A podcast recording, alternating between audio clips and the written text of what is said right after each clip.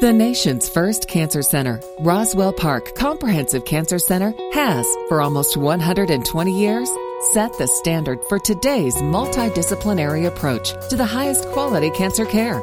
Here's another episode in our podcast series, Cancer Talk, with Bill Klaproth.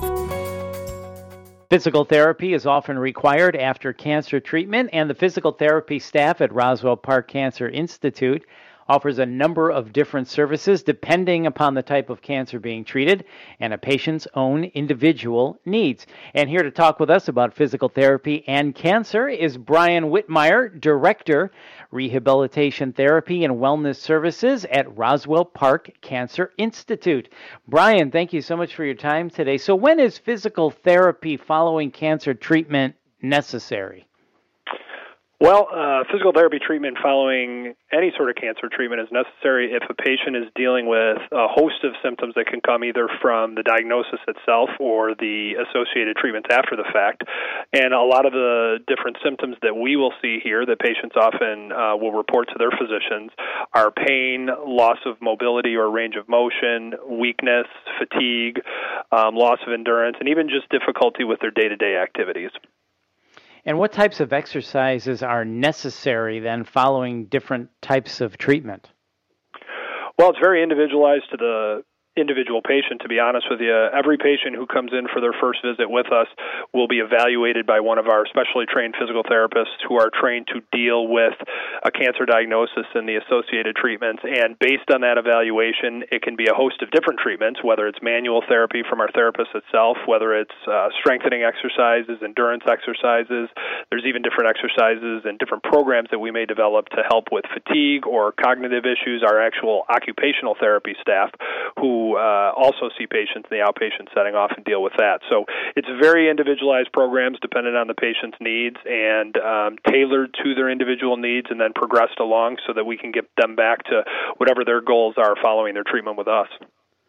Right, very important. So, physical therapy is important for pain, uh, regular function. What else? Why is physical therapy important then? Well, a big thing that we find is during the acute stage of cancer, patients are really dealing with that. They're looking at their overall health and just basically trying to cure their cancer. But after the fact, they have secondary issues again, whether it's pain, whether it's weakness, loss of motion. And initially, sometimes they feel that that's just normal to feel, and that's just part of the deal, to be honest with you. And what we want to let those patients know is that our physical therapists can do an evaluation of the patient and they can address a lot of those symptoms in a way that can improve their quality of life for the long term. Well, that makes sense. And what technology and equipment is offered by Roswell Park Cancer Institute? Well, what is nice about the timing of this interview is we actually just opened our brand new rehabilitation services clinic about a week and a half ago, actually on the 25th of September, and we have uh, all new exercise equipment um, ranging from treadmills, ellipticals, stationary bikes. Um, we've got uh, a fusion system that incorporates um, different strengthening exercises, and we actually even have a very state of the art system. It's called the SafeGait, which is an overhead mounted to the ceiling um, tracking unit that, with harness, we can get the patients into the harness and we can do mobility exercises with them. For some of our lower functioning patients, it may just be ambulating by taking off some of their body weight and allowing them to do things that they would not normally be able to do without the assistance of this device. And for some of our higher functioning patients, we get them doing balancing exercises, strength strengthening exercises, you know, unilateral exercises on one leg to get them to practice um, different activities that they might need to do in their daily routine and in the future. So um, that is brand new technology that we've never had here before, and we've been happy to start utilizing it on some of our patients already. So, Bryan, let's talk about what a patient should expect before and after. So, let's talk about before. Can you tell us what prehabilitation is and who a good candidate for prehab is? Sure. Prehabilitation is somewhat a newer concept in the world of rehabilitation and especially in oncology uh, rehabilitation. So really what prehab is is it, it is doing an assessment of a patient's functional status, strength, endurance, um, and other factors that will lead to how well they do immediately following a procedure, whether it's a surgical procedure, whether it's chemotherapy, whether it's radiation therapy. And based on that assessment, if we find that a patient has weakness or difficulty with functional activities, we start them on a program to improve those things before they start their acute care treatment. And what the research has shown is that by improving strength, improving function, improving endurance, the outcomes after these procedures are often much better, whether it's the length of stay in the hospital, whether it's their functional abilities immediately following a procedure or down the road.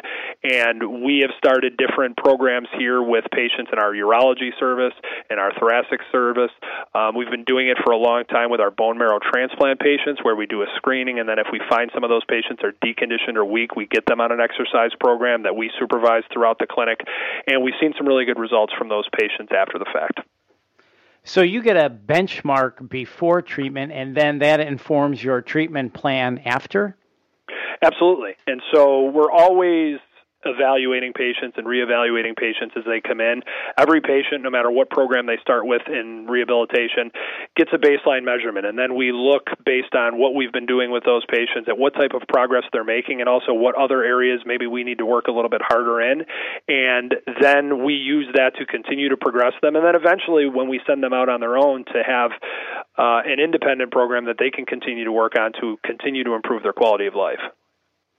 Gotcha. So, what should a patient expect then after the treatment? Is it like a normal course of physical therapy? Is it like six weeks generally? I know it's individualized, but in general, what should a patient expect? Yeah, I would say in general, the average time spent with us is about four to six weeks. Again, as you mentioned, it's definitely individualized. We have some patients who come in for a one time visit, and we give them a program to do on their own at home, and uh, we might even keep in contact with them over the phone. We have other patients who are coming in two to three times a week. Again, on average, it's probably four to six weeks. I mean, the research shows that to build strength, to improve cardiovascular endurance, typically you need to be on a program for about that four to six week period of time, and we want to be part of that, supervising it it, progressing it accordingly, and making sure that the patients are reaching different benchmarks that are set on a daily and you know weekly basis. But the average time is probably about four to six weeks. When you think of cancer and treatment, you don't necessarily think of physical therapy afterwards. What else should we know about physical therapy and cancer, Bryan? Well, and again, I, think it's probably a point that I brought up earlier. You're right. People don't typically think of physical therapy as part of their overall treatment. And I think what happens a lot of times, understandably so, is patients think that, you know, I, I did the treatment for that acute case of cancer and I'm okay dealing with back pain or I'm okay that I can't lift my arm all the way up because I'm doing better from the cancer. Those things still affect quality of life and those things can still be addressed by physical therapy and our occupational therapy staff and they can be improved upon. There's there's research out there that suggests over 80% of cancer survivors have symptoms that can be modified in a beneficial way by therapy, and we want to see those patients and we want to improve their quality of life um, so that they can get back to activities that they thought they might never be able to do again. Right. It's treating the whole condition. Well, Bryan, thank you so much for your time today. For more information, you can visit roswellpark.org. That's roswellpark.org. You're listening to Cancer Talk with Roswell Park Cancer Institute. I'm Bill Klaproth. Thanks for listening.